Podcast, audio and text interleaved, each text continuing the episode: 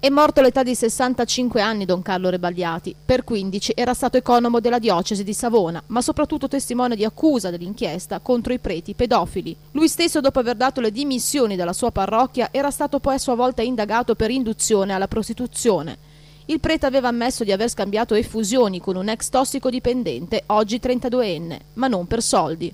La Procura della Repubblica, tuttavia, lo scorso anno ne aveva chiesto l'archiviazione del caso.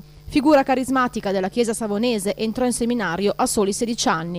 Nel 1994 ha scoperto di essere sieropositivo, forse era il primo prete in Italia a diventarlo, e quando il medico gli consigliò di andare a curarsi fuori Savona per non essere riconosciuto, lui rifiutò, assumendosi ogni responsabilità. L'impegno nel denunciare i preti pedofili aveva portato Don Rebagliati a schierarsi al fianco di Francesco Zanardi, il grande accusatore della diocesi savonese, insieme all'amico Roberto Nicolici. Carlo Rebagliati era un prete che nel bene e nel male si è sempre assunto le sue responsabilità.